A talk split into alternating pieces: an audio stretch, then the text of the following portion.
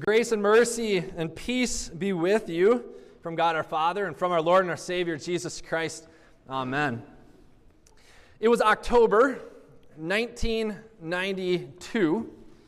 Christmas was just around the corner, and my mom had given my brother Seth, my older brother, and me the oh so magnificent task annually of making our birthday and Christmas lists.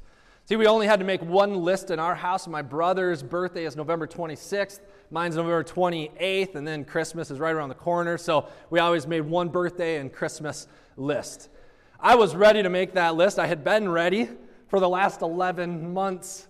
When that, uh, when that 25 pound, 800 page J.C. Penney catalog was dropped at the front step, it was my time to shine. I would take that thing and for hours I would circle in red permanent marker what I wanted for Christmas. I would earmark pages. That was what I looked forward to each year. I made that list and I made it a good one. My brother Seth, he was doing the same thing, and after we made our list, we sat down to compare. And as we looked at each other's lists, we needed to make an important decision. Would we ask for it again? Three years in a row, we didn't get it. And disappointment after disappointment after disappointment. Would we ask for it again? The answer yes. Do you know what it was? The Nintendo Entertainment System. Yes, the Nintendo, you know, the, the beautiful gray box shaped 8 bit beauty with the sleek two button controllers. You know which one I'm talking about, right? Man, this thing was this thing was a thing of beauty, or in those days it was what we called rad, right? It was, it was rad. We had to have it. But we had been disappointed for the last three years. But we decided we would let mom and dad know one last time. One last year, we decided we would both put it at the top of our lists. and we were, we were now completely at the mercy of our parents. Well, our, our parents, they understood our request, they knew our dream. I believe they could even feel our disappointment. And it was in their hands, right? Well, soon enough, Christmas came. Christmas came, and we did the Christmas tradition. Dad is the one who sits down around the tree and passes out the presents, right? So the presents came sweaters, boring. Socks, even more boring. Oh, how the times have changed. So those things are at the top of my list this year. But uh, that's that's beside the point, right? Uh, I got some of those. I got some of those J.C. Penney catalog presents, and man, I was pretty excited about that. But there was still that one thing missing. But then, but then my dad, you know, he did that thing. He reached around the back of the tree and he pulled it out, and there was one present left, and it said on the front, on the tag, to Seth and Aaron from mom and dad. He set it right between my brother and me. He got poised with his camera. My brother and I gave each other that well understood look in the eye. We each grabbed a corner of the present and started tearing it slowly open. And as soon as that box revealed its contents, man, to this day, I've never seen a present get opened faster, right? I mean, we high fived. We got that Nintendo. Heidi the dog started barking. It was a, it was a party. The wait was over. The wait was over. Waiting is rough. I don't wait very well. None of us do, I don't, I don't think. I think with each passing day, we wait less and less well. We don't handle boredom well. We fill our time and we fill our time. So, in the church, we're going to practice waiting. That's what the season of, of Advent is all about. It is a, is a time for us to practice waiting. Waiting for what? Waiting for the return of our King, Jesus Christ. Advent is not just about preparing for Christmas. It's not just about making your list, checking it twice, and, and, getting all the right presents. That's not what Advent is about. Advent is about focusing on the fact that our God is a God who delivers on his promises. And just from the very old times, he promised that he would come, and he did. He's promised he will come back. Therefore, we trust that he will. And so we are perpetually in a season of Advent, perpetually waiting for him to come again. During these Sundays of Advent, we are going to be looking at the genealogy of Jesus as Matthew's recorded it in Matthew chapter 1. And we will, we'll basically focus on how generation after generation after generation before Christ was waiting on the promises of the coming Christ. Since the very dawn of time, about 60 billion people have walked on the face of the earth. And if you think of it, only a handful of those people have really made any truly significant, lasting impact on the greater whole. And out of those handful of people, there is one that stands above all others. We know his name as Jesus. But Jesus never wrote a book, yet millions of books have been written about him. Jesus never painted a picture that we know of, and yet millions of the greatest artists uh, have, have had Jesus as their inspiration. Jesus never raised up an army, and yet millions of people have fought and died in his name. Jesus only had a handful of followers when he walked on the face of the earth, but as of today, about 30% of the world's population follows Jesus. To ignore Jesus is disastrous, to reject Jesus is fatal, but to know Jesus is to love him, and to love him is to trust him. And to trust Jesus leads you to be radically, drastically, and eternally changed. Therefore, the greatest question that we as human people can ask in this life is this Who is Jesus? Who is Jesus? If you were with us at our outdoor worship service, which seems kind of a long ways past, on Rally Day, we asked this question as we kicked off our fall ministry season, we asked this question Who is Jesus?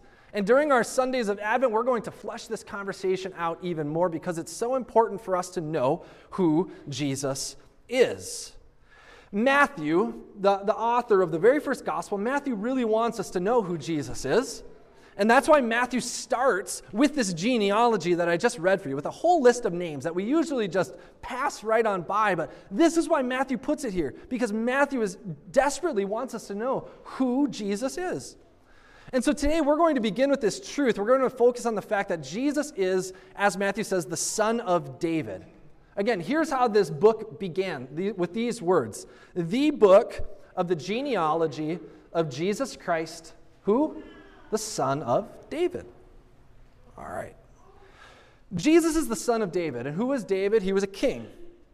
And, and the names of people there, those are the names of the kings of Israel, all right, it, that are listed in Matthew. So if David was a king and Jesus is the son of David, what does that make Jesus? It makes him king.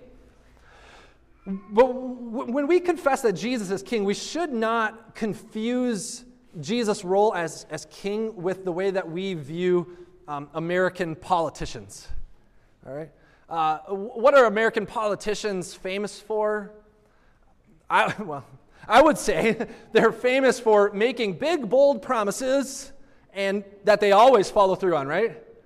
No, right? They, they make big, bold promises to get us to put our trust in them, and how often do they actually come true? Not all that often. Jesus is, yes, a ruler, but he's a different kind of ruler. He's a, he's a different kind of king. He is a king who was promised, and he came, and he's a king who has made promises. But we've learned, right? Do we trust rulers who make promises? Our experience says no, but this king, this ruler, this Jesus has made promises to us, and he always follows through. He always follows through. Matthew starts with these words the book of the genealogy of Jesus Christ. Now, sometimes we hear that term Jesus Christ and we misunderstand that term. Uh, Jesus is not his first name, and Christ is, is not his last name. Okay? Christ is not his last name. When Jesus went uh, to, the, to, the, to get his donkey driver's license, right, down to the, the DMV, the Department of Donkey Motor Vehicle. I don't know, whatever. Trust me, he had to get one of those. I, I believe it, right? When he went down there, the, the clerk didn't say to him, okay, last name, Christ, first name, Jesus, right? No, that's not how it works. Uh, Jesus is his birth name. It's the name he was given at his birth. And Christ is a Greek word. That's a translation of the Hebrew word, Messiah. And both of those things, Messiah and Christ, both mean anointed one. But what does that mean? The whole Old Testament pointed to the fact that a king would come who would be anointed, that means had the Holy Spirit poured out on him, and who would follow through with God's rule and reign and God's mission. The Old Testament says that he would come from the lineage of David, he would be born in David's city, and he would sit on David's throne. And so, Matthew, right from the very get go of his gospel, is making the case and saying, The king has come. The king has come. By the time Matthew's writing his gospel and Jesus is walking, Israel has been without a legitimate king for hundreds of years. For hundreds of years, they haven't really, there's been kings of Israel, but not really fully functioning as they should. And so Matthew has his work cut out for him as he's saying to the people, You've been looking for the king. You've been looking for the, the Messiah. He's here. His name is Jesus. He is the Christ, the Messiah, the promised Son of David. You know, Jesus is this king. He's this promised king, the one that the Old Testament pointed to. And Matthew, Matthew really, really wants people to know this. Matthew's audience primarily are Jewish people who know the Old Testament. So Matthew directly quotes Old Testament prophecy 10 times. That's a lot.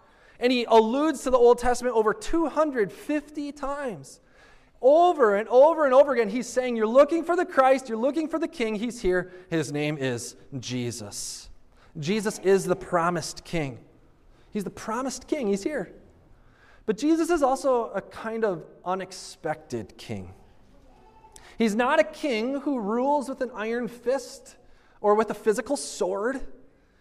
Jesus does not come initially, as people expected, to, to destroy the nations and to drive out the nations. He does not come to, to destroy the enemies. He does something more drastic, I believe. Something more drastic than that. He comes as a compassionate king. And Jesus, with full compassion, he has compassion on people as king, and he uses his kingly authority to gather together the outcasts. He gathers together the outcasts.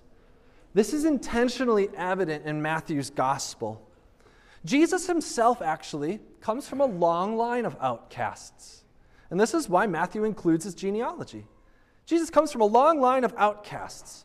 In the ancient world, if you were to write your genealogy, it, it, it always uh, most traditionally followed the father's side. And so when you look at Jesus' genealogy, it's predominantly male oriented, right? It lists the men on the father's side. That's how they listed genealogies. But did you notice uh, the Matthew, the way he tells it? Jesus' genealogy, uh, as recorded in Matthew's gospel, is not predominantly male. It actually has four females listed, four women. Did you notice? There's Tamar in verse 3, Rahab and Ruth in verse 5, and Bathsheba, or he doesn't even name Bathsheba, he just says the wife of Uriah in verse 6. It's interesting because um, Matthew doesn't, doesn't talk about Jesus' connection uh, to the more famous uh, patriarchs of Israel, uh, who, would, who would be Sarah and Rachel and Rebekah, the wives of Abraham and Isaac and Jacob. Jesus is connected to them, but Matthew doesn't mention them. Instead, he mentions these women. And all four of these women are actually outsiders to the nation of Israel. Tamar was a Canaanite, so was, uh, and so was Rahab. Ruth was a Moabite, and Bathsheba was a Hittite, like her husband Uriah the Hittite. Again, that doesn't mean all that much to us other than they were outcasts. They were not of Jewish blood, they were not part of the nation of Israel. And on top of this, on top of the fact that they're just uh, ethnically not part of the nation of Israel, each of these four women has a stigma attached to her. Tamar, you can read about her in Genesis chapter 38. Uh, she, she was one who was, um, who was dishonored by her brother in law after his brother died. He, she was lied to by her father in law, and then so she dressed up as a prostitute to trick her father in law into impregnating her, which all happened, right? Okay. Uh, Rahab was a prostitute.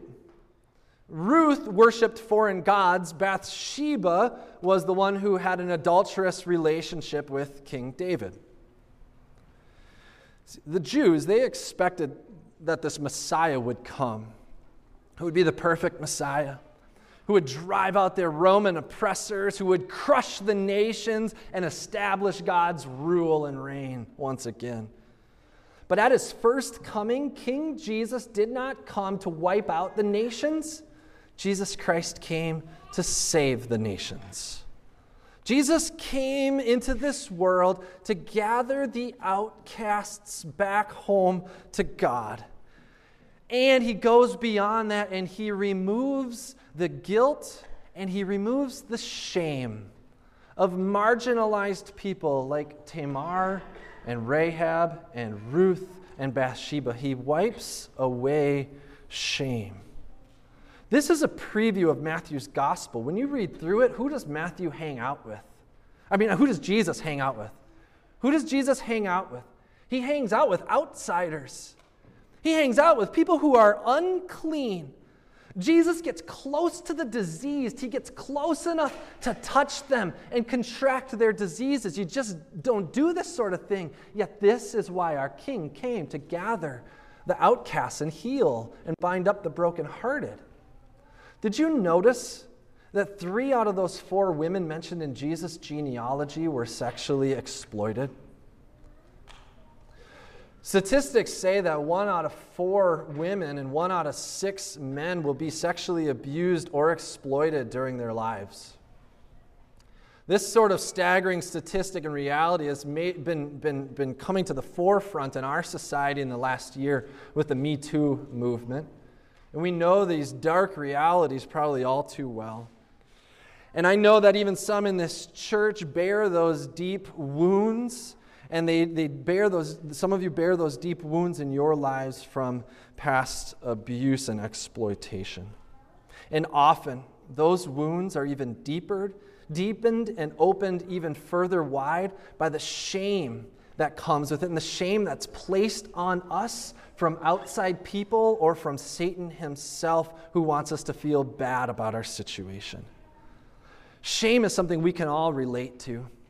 Shame is something we can all relate to. It's, it's a product of sin. It was the, the very first product of sin that Adam and Eve experienced, right?